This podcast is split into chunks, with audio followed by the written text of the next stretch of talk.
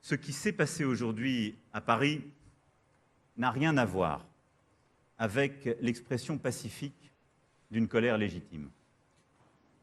Aucune cause ne justifie que les forces de l'ordre soient attaquées, que des commerces soient pillés, que des bâtiments publics ou privés soient incendiés, que des passants ou des journalistes soient menacés ou que l'arc de triomphe soit souillé.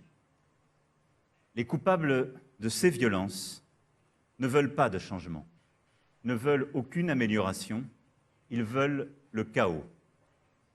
Ils trahissent les causes qu'ils prétendent servir et qu'ils manipulent. Ils seront identifiés et tenus responsables de leurs actes devant la justice. Dès demain matin, à mon retour, j'ai convoqué une réunion avec le Premier ministre, le ministre de l'Intérieur et l'ensemble des services compétents. Je respecterai toujours les contestations. J'entendrai toujours les oppositions. Mais je n'accepterai jamais la violence.